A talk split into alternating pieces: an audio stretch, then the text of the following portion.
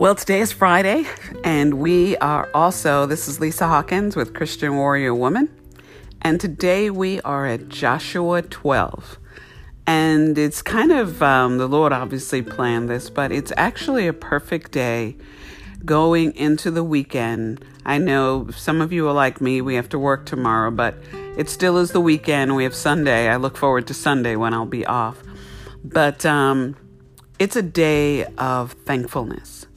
And when you read Joshua 12, what's awesome about it is that it's about listing the defeated kings that not only that Joshua conquered, but that Moses conquered.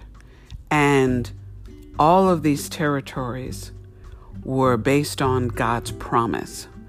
And as you've seen in the last 11 chapters, You've seen where Joshua has taken on the leadership role, how he prayed so faithfully that the sun stood still and they gained hours to their day to bring victory.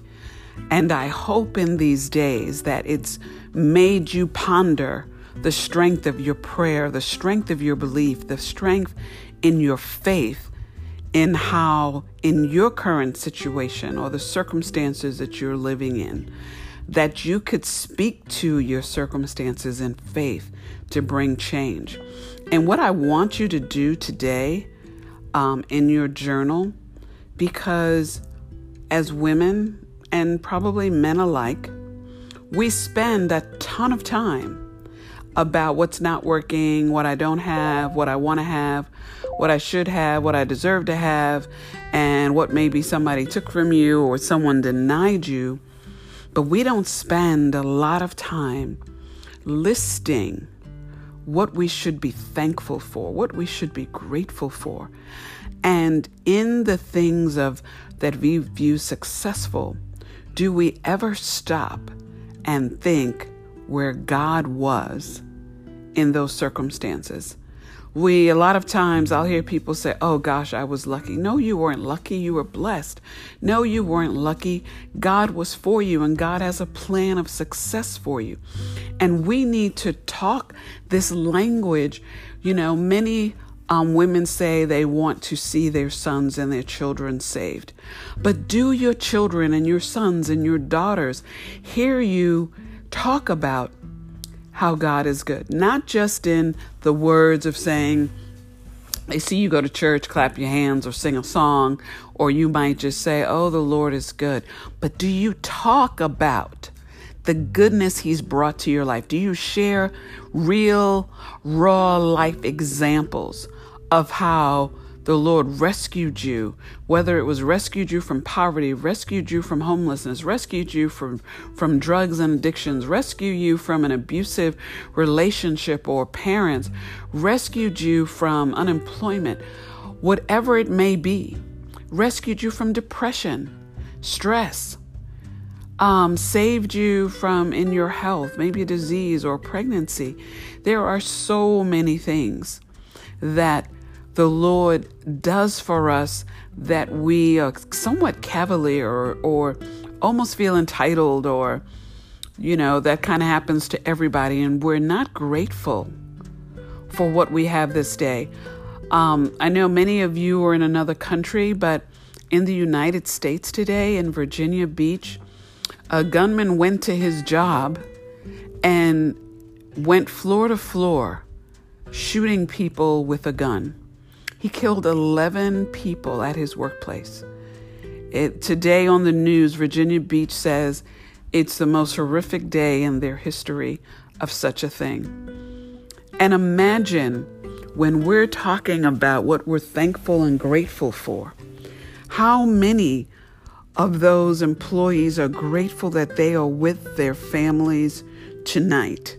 And we spend so much time on how we look or what we're wearing or what shoes we can get. Or maybe we don't live in the right house that we like. Or maybe our furniture doesn't look like what we see on HGTV. You know, or maybe our husband isn't as in as great shape as the guy on TV. There are so many different things. Maybe we don't vacation. Maybe this summer we're not vacationing where we wanted to because we don't have the money. Those are a lot of things that are desires. But when it comes down to it, if you had 30 days to live, how important would some of the things that you want today, how important would those be? And I always try to tell myself when I find myself upset or, you know, tripping off of something that's really insignificant, I have to remind myself, okay, you're upset. Is would this be important if you had 30 days to live? And then it's like, no.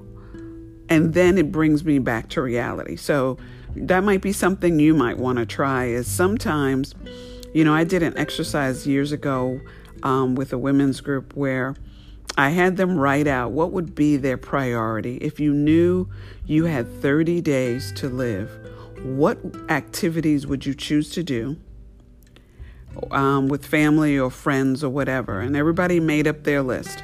If you had 30 days to live, what would you want to say or do?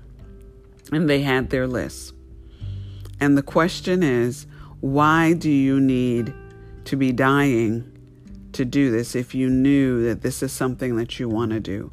We should live knowing that any day could be our last day. And the good news is that if something were to happen to us, that we know the Lord and that we are saved. And, you know, many people leave their home for work in the morning and, and don't return. And so we all can fall prey to that even in ourselves. So we want the, the gratitude of being thankful that you can get home and hug your children and give them a bath and give them a kiss and they're healthy and they're strong and we're all in one household in the evening. So as you read Joshua 12, you will see Joshua list out all the kings and all the territories and all the things that the Lord has done for them and how, you know, even when you get to verse um, 6, it says, Moses, the servant of the Lord, and the Israelites conquered them. And Moses, the servant of the Lord, gave their land to the Reubenites, the Gadites, and half the tribe of Manasseh to be their possession. And then there's a list of the kings of the land that Joshua and the Israelites conquered. And in this list, this list is giving their praise and how they did that is with God. And if you read this list, it's a long list. And so I dare you, there are 31 kings in all that Joshua and the Israelites and, and Moses conquered with God. How many things can you list in your journal today that you could say that you conquered, even if you didn't acknowledge that it was God and you thought it was just you? It was God. And so anything that you value from from your childhood on through today, would that not be a time over this weekend to be thankful and to share your gratitude and to give praise to God in your journal and in your prayer, and even maybe taking the time to share with your children the truth of your relationship. You see, we want them to know God, and we might tell our children, well, read your Bible or go to church. But the real message about our Lord Jesus Christ is in you. It's in what He's done for you, it's in how you live your life. And that's who your children see. And they see you, and they should be seeing God. They should see compassion. They should see love. They should see that the Lord is changing you day by day. And it's difficult. I don't know about you. I've had trying teenagers, and it's difficult. It makes you really need Jesus when you're going through their teens. But thank God I have boys. I heard girls are worse. So I send out extra prayer for you guys with daughters, you ladies with daughters. But we need to be grateful. So let me just shoot some um, scriptures that talk about thankfulness. And I pray that this weekend, that when you look at your list, you really know that it's not about that we need to puff up God. It's about us recognizing His power in our lives. Why? Because what He has done for you before, it will help you have faith to handle what's in front of you today or what may happen to you tomorrow. In our circumstances, when we say that we need to extend our faith for um, to pay our mortgage or to go on vacation and do something fun for our family, we have to look back at who has God been to us all along. And I had to remind myself then why would he change? When I started my own business, uh, the first thing, and many of you may be able to relate, it was every month I was like, Am I going to make the rent? I'm doing this business. Lord, are you with me? And I think I shared before, it would be like the final hour, um, the bill would be paid. And it took me like nine months to finally not worry if I had if the business had all the bills paid by half of the month or if it was the last day in the month because I decided to put my trust in God. Now, I will tell you, it took me nine months. It should have taken me three, you know, and that's what I say, but it took me nine months to finally, when I got to the ninth month, I stopped worrying whether I had it in there, whether I had the money or I didn't. I stopped worrying and I put my trust in God. And I don't know where you are in your faith, but this that's why this list will reinforce you to extend your faith. That even when you pray and you're saying, Lord, I thank you that you brought me through this troubling time. And I put my trust in you, God, to know that this time and in times in the future, that you can pray through in that confidence that God is for you. And it's not about you being perfect. It's not about you being the the one who's chosen. God chose you because you are here. You are chosen. And the word says that he has a plan and a purpose for your life.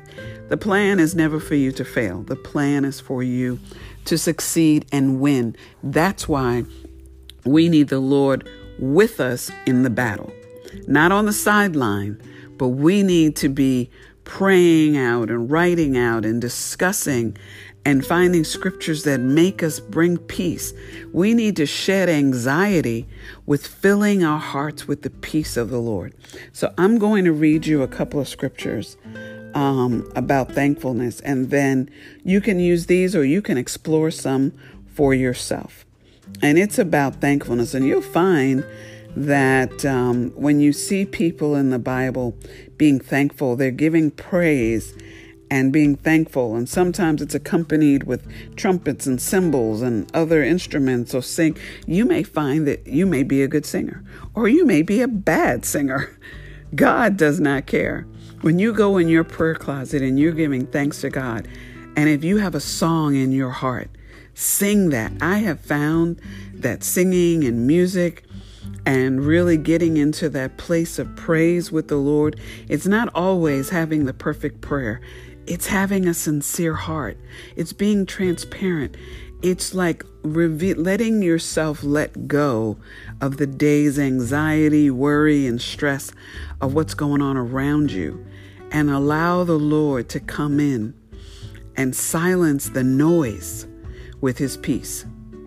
Do you getting that? Silence the noise in your life with the Lord's peace.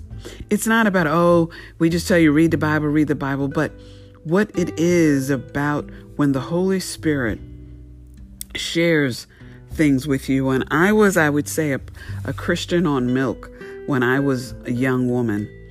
And I had no real pattern to reading the word because I felt like I was hearing the word three, four times a week with being in church and going to all these things, I would just open the Bible and then say, Well, if the Lord wants to talk to me when I open the Bible, he'll, he'll, there'll be a word there for me.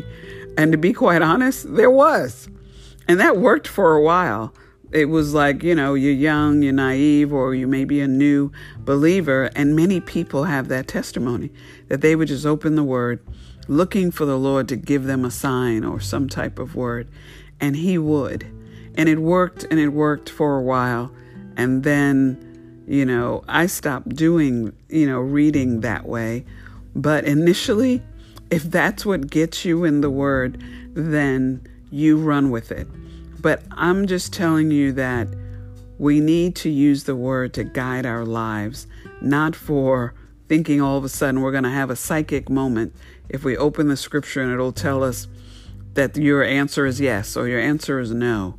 We have a relationship with God that we can pray and we can talk to Him just like we would talk to a best friend. And I tell you that I found myself sometimes talking to the Lord, sharing things that I would never share with someone else, and literally getting my answer or getting a feeling of peace and realizing what the truth is.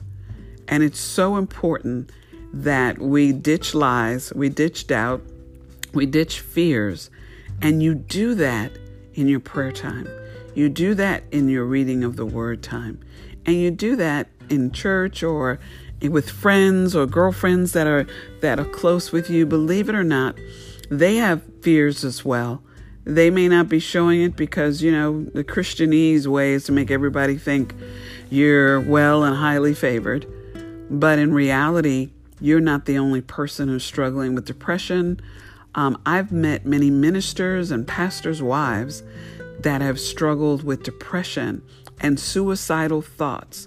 So I hope this makes you realize that because someone's on a pulpit doesn't mean that they're not dealing with the struggles of daily life in the same way that you are. We are all human, we're all flesh and blood, and we all have a plan with the Lord, but we also have struggles. And we have family members who can, you know, make our struggles even appear stronger or more intense at different times in our lives.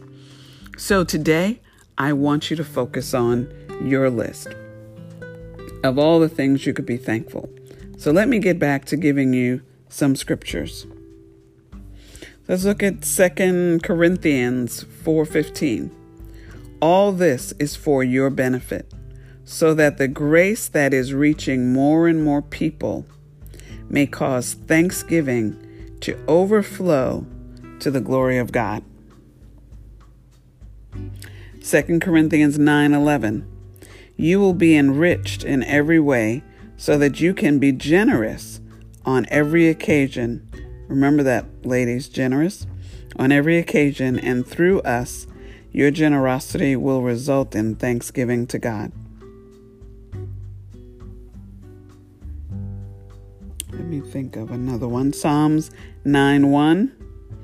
I will give thanks to you, Lord, with all my heart. I will tell of all your wondrous deeds. Is that not appropriate for today? That I will, what did we talk about? About sharing the list of all the Lord's wondrous deeds. And sharing that is important.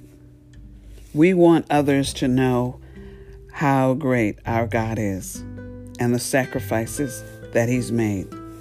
Philippians 4 6 through 7. Do not be anxious about anything, but in every situation, by prayer and petition, with thanksgiving, present your requests to God.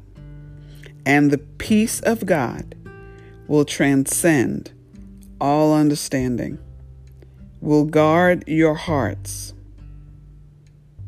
will guard your hearts and your minds in Christ Jesus. Colossians 3:16 3:16 through 17 Let the message of Christ dwell among you richly as you read as you teach and admonish one another with all wisdom through psalms, hymns, and songs from the Spirit, singing to God with gratitude in your hearts.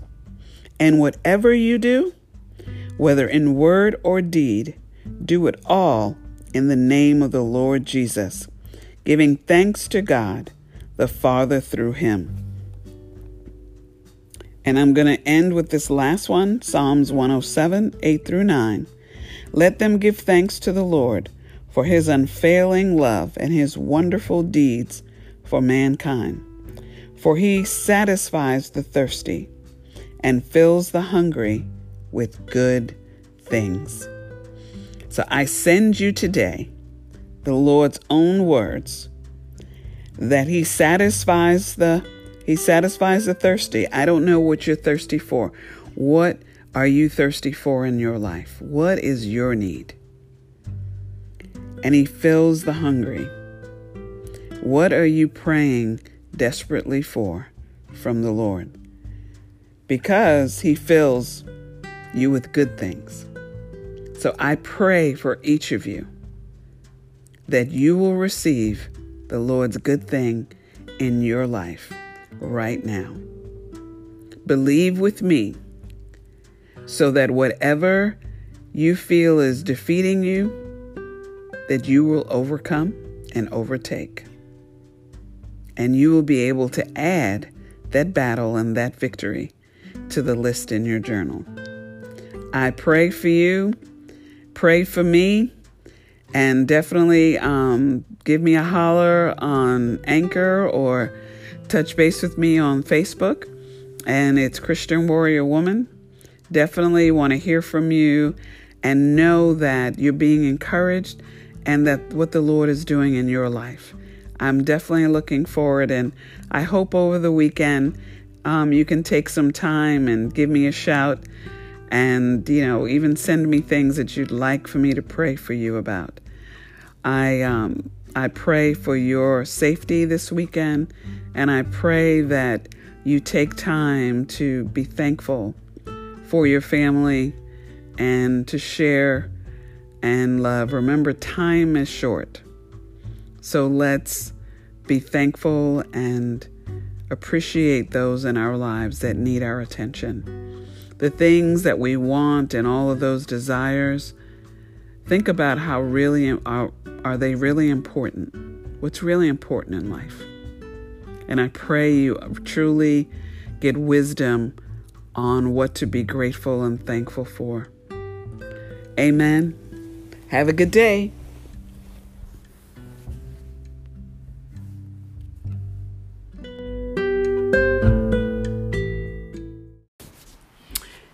It's Lisa Hawkins, and this is Christian Warrior Woman. We are going to start tonight in the book of Ruth, and we're going to start with chapter one. And we're going to talk about um, Naomi. We're going to talk about Elimelech. We're going to talk about um, her sons, Mahlon and Chilion. And so, what's going on? We're not going to do the whole, I'm going to talk about the first part of this first chapter. First of all, we are in the days of when the judges ruled. And as I mentioned yesterday, this is after um, Joshua died and, you know, Israelites went back and forth with their wayward ways. Let's call it that. And so in this time, there was this family. And I'm going to start in verse 1 for you. In the days when the judges ruled, there was a famine in the land. So a man from Bethlehem in Judah, together with his wife and two sons, went to live for a while in the country of Moab. So, when you think about Moab, and you can get out, um, you know, biblical geography and see from where and where um, the distance is, but Moab was a place where there was pagan worship. There were, um, it just wasn't exactly it was probably, you know, in thinking uh, from a Christian and a holy standpoint, from an Israelite, of how they should live, they kind of went to live among folks that were the exact opposite and kind of what God had warned them to live apart from these type people who worshiped, you know, many gods and you know, sex was involved, etc., sacrificing of children, all kinds of things were going on. So, the man, verse 2, the man's name was Elimelech, his wife's name was Naomi, and the names of his two sons were Mahlon and Chilion. And bottom line is, they were from Bethlehem. And they went to Moab to live there. So obviously, where they were from, there was famine. And so they went there for, for work. And I'm sure he thought, gosh, with our people, they are, you know, starving and struggling. And why not take my family someplace where, away from my people where they can survive and thrive, etc. So there's a lot of debate on was this a wise decision or not a wise decision, a decision of when if God makes a promise to you and in the midst of that promise there could be struggle there could look like that things aren't going to way the way you had hoped or the way maybe that God had promised and you take matters into your own hands it does look like that because they chose not to stay it doesn't state in the scripture that the Lord told him to go to Moab, but he made that decision. And it's very clear when it says the famine and he took his family there. Not only did he take his family there, but they wound up marrying two Moab women. So you're like, wow, you know, that was definitely something the Lord did state that his people should not do. So, what happens to them while they're there? So, when we go to verse 3, we see now Elimelech, Naomi's husband, died, and she was left with her two sons. They married Moabite women, one named Orpah and the other Ruth. After they had lived there about 10 years, both Mahlon and Chilion also died and Naomi was left without her sons and her husband. So, can you imagine you you move because you're struggling and you're in famine and you go to another land thinking um, that things would get better and you lose your husband and then maybe you feel like you have hope because your sons take on wives so you'll have grandchildren and then your sons die. I don't know about you, how I relate to just this portion of it. Have you ever had like, it just seems like back to back struggle? And when you have that back to back struggle, you feel like and you realize, gosh, I must be out of the will of God, or God has forgotten about me. Or, and you can go one or two places. You can either walk away from what you believe because you lose hope and you lose faith and you can wallow in depression and just think life is over. And especially for a woman, think about it in those times when a man um, represented your house, represented um, your home, your property, and to not have a man in the home and not to have your sons there and to just be women, and you're in a land of paganism and Moab, and you're not exactly the most popular type of folks in this territory either. So imagine how it could you can easily become victimized and have other things happen.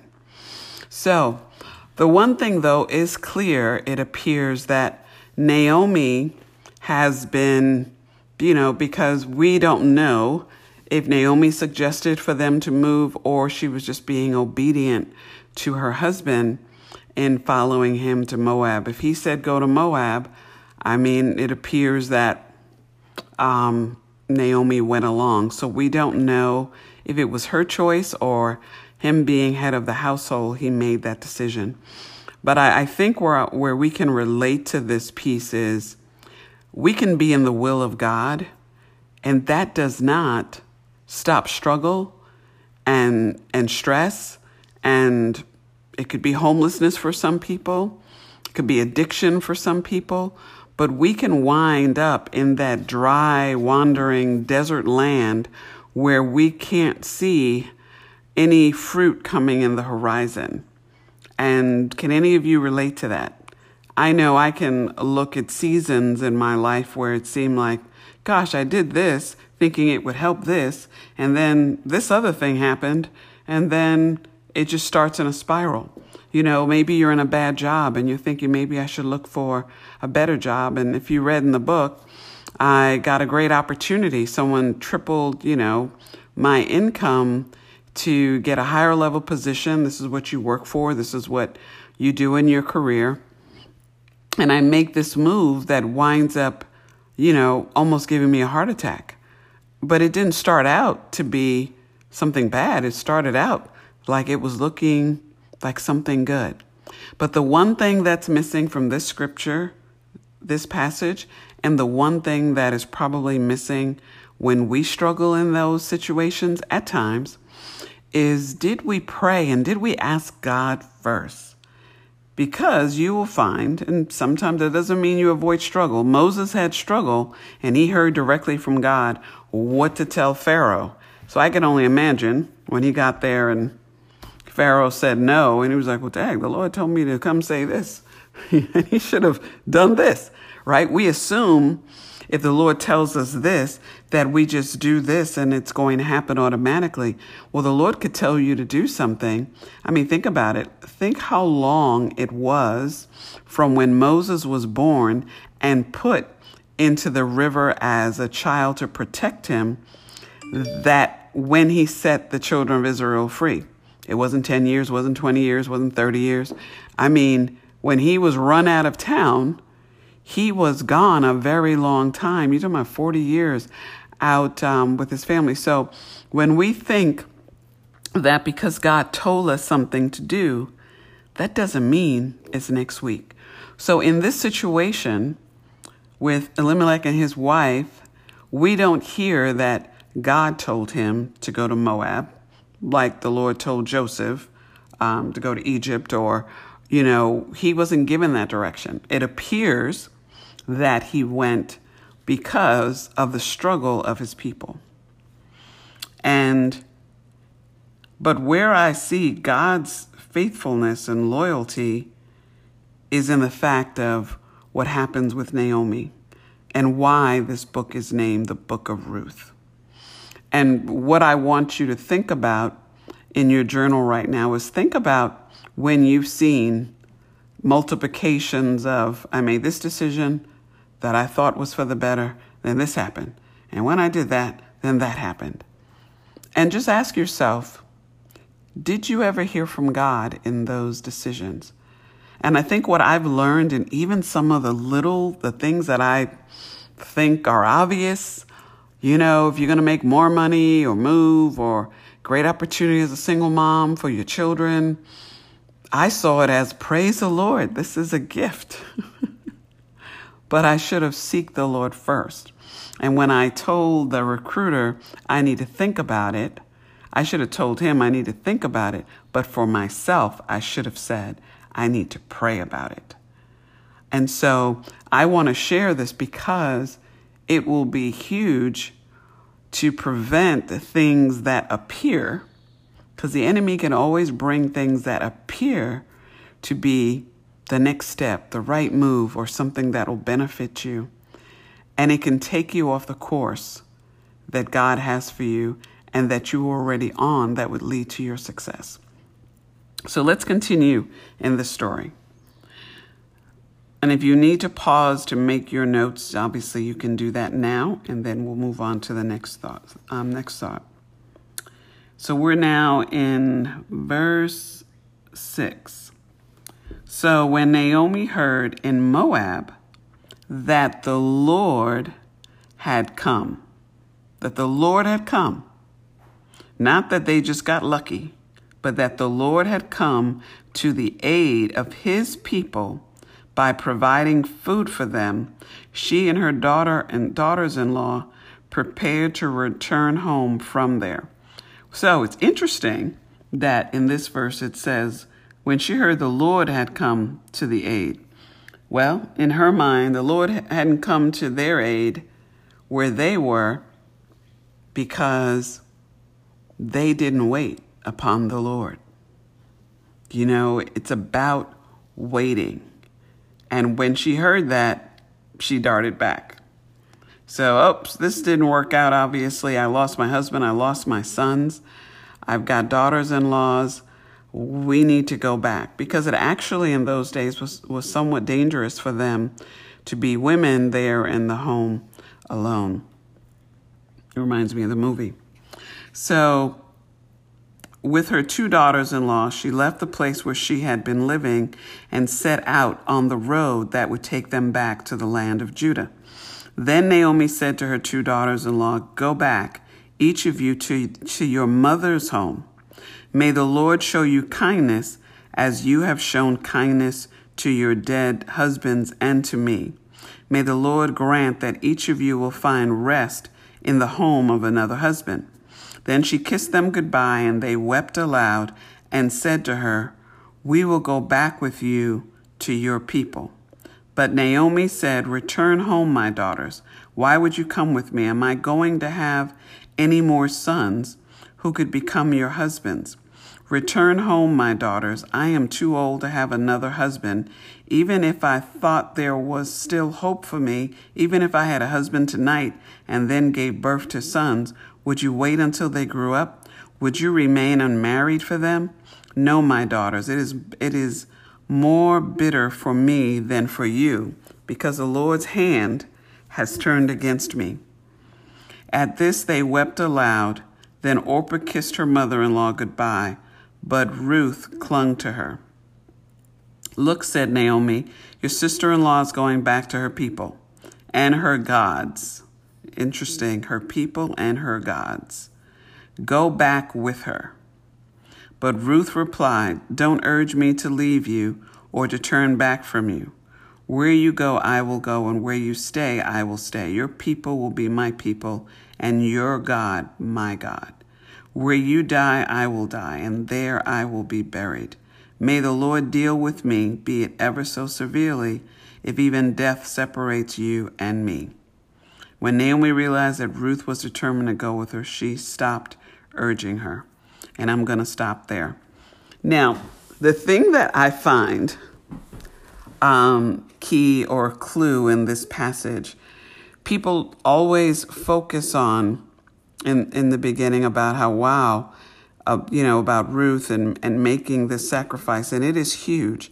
But something that I find interesting that even adds to the power of the story of Ruth and Naomi, because I believe in this book, it, it's Naomi sometimes get gets underrated, but there are some significant things that she says.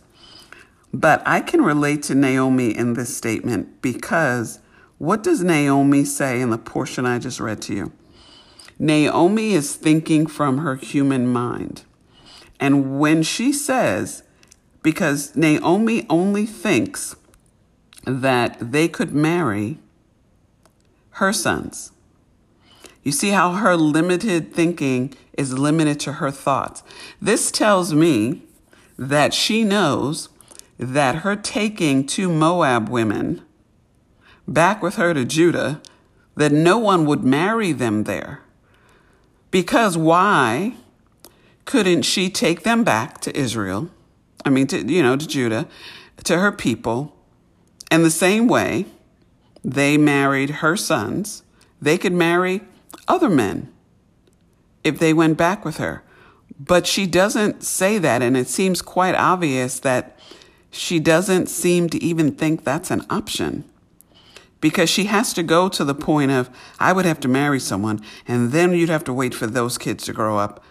That's the only idea that she could come up with, which tells me then she doesn't believe that there is a man in Judah that would marry either one of them. And so when I when I think of it that way, I think of many of the single women. I live in the Atlanta, Georgia area, and I, I meet women who don't believe that they're going to get married or don't believe um, they're going to have children because of their past luck thus far. And I always tell women, you only need one man. And it doesn't matter if there's 50 to 1 of men to women in Atlanta, you only need one. So that means the other 49 won't have one, but that doesn't mean God doesn't have one for you. And I think sometimes we get caught up in statistics and we get caught up in what we think. And we don't allow that limitless mindset to set in for us to, to know that whatever the case may be, God will have a plan for us. So in this scenario, Ruth, which I think um, speaks so high of her character that she makes the decision your God will be my God. She's a Moab and she comes from worshiping multiple gods. As you heard Naomi told Orpah, go back to your mother's house and your gods. So obviously, Orpah was still worshiping in, in, as the, in the Moab tradition. But Ruth made a decision that she wanted not only to be there for Naomi from a loyalty standpoint, but from a faith standpoint as well. She was making a choice over what she was going to choose to believe, and then on top of it, choosing how she would live. Because she also brought into play, she said, Your people will be my people, your God, my God. She also knew when Naomi was coaxing her to go back that probably you know, people are going to discriminate against her in Judah. She wasn't going thinking that she would be welcomed. She knew almost going might ensure she not get another husband. But her commitment was to Naomi, and it was to the God that she saw in Naomi. The love, obviously, the love Naomi showed to her daughters was immense because both of them wanted to go with her. Both of them were grief and in crying to separate from her. So we obviously know that the relationship was strong. But in spite of the discrimination or how Ruth may be treated in this future territory, she was committed to stand by Ruth's side no matter the cost. And it reminds us just the same because she said, Your God, your people, your God, and you. She made a decision that those three things that she would honor, that she would honor Naomi as her mom and as, you know, over her, her guardian, and God. So we know already that she has gone with a, a commitment of how to live and made a choice. And think about it a young woman with no children, and in those days, not having a husband is not something that a wise woman would do. And you're going to a land where they're not supposed to marry women like you. So she wasn't focused on herself. She was focused now on what she knew to be her truth that her life would be dedicated to living it with Naomi. And I think in this, we so see God.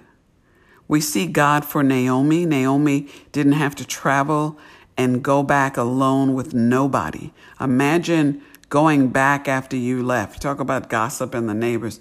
She left with a husband and had sons and they had daughters, and she came home you know, a cursed woman. She came home alone and everyone was gone or dead.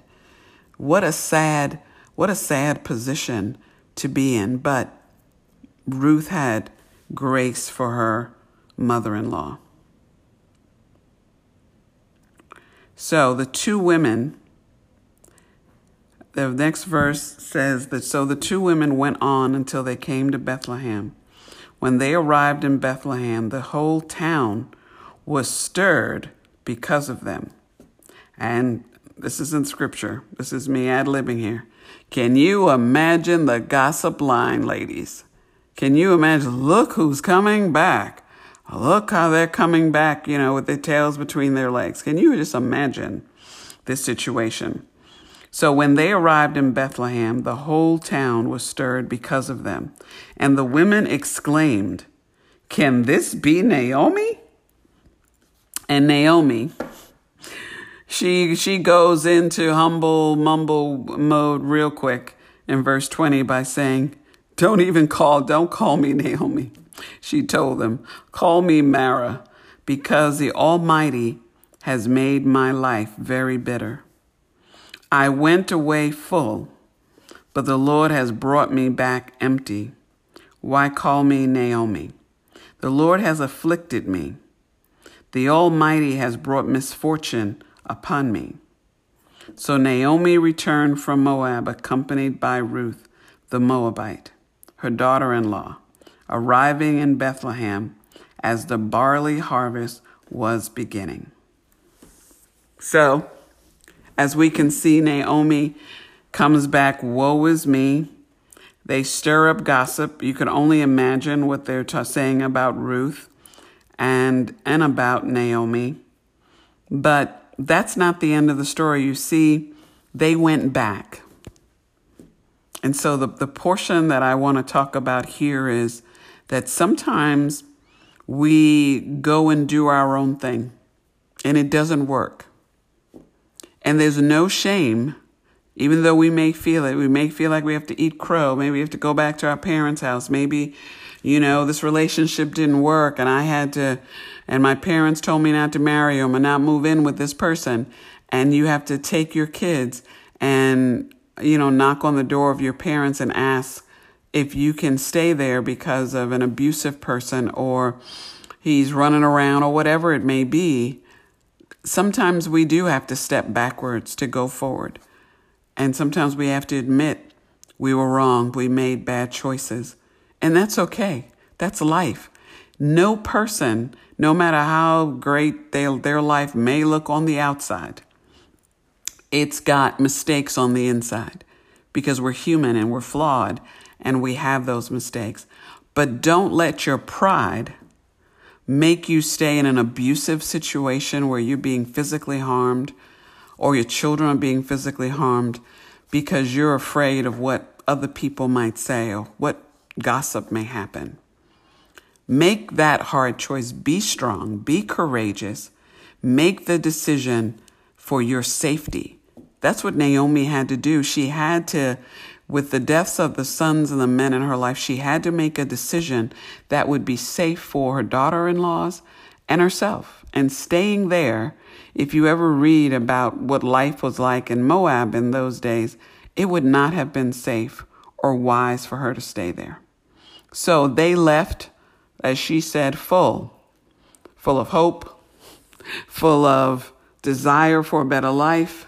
I'm sure they went before the coffer was empty, and she came back with nothing. And sometimes we lose everything. But what we know we can do is we can come back to Christ. We can come back to the Lord. We can come back and say, I was wrong. I made a mistake. Forgive me, Lord, for I have sinned. Or I was out of your will. And I need to come back and I need to maybe start again. And what you will find is the Lord will meet you there. So tomorrow, we will go to chapter two. But in this chapter, I want you to think about that last key as well in your journal. What are you afraid to admit is a mistake, was wrong? And is it pride keeping you from admitting that? Maybe even to the Lord, maybe even in your prayers. It's hard for you to admit that, maybe to a parent, maybe to a guardian, maybe to a spiritual um, person that you have accountability to. Try to share something that may be holding you back today because admitting you were wrong the enemy is using shame or fear or doubt or worry to target you about this area. You will feel freedom when you are able to kneel down or able to talk about it out loud. And we're going to go on this journey together to see how Naomi returning home, if it turns into a blessing or does it turn into more regrets? Well, stay tuned as we talk about it tomorrow. God bless.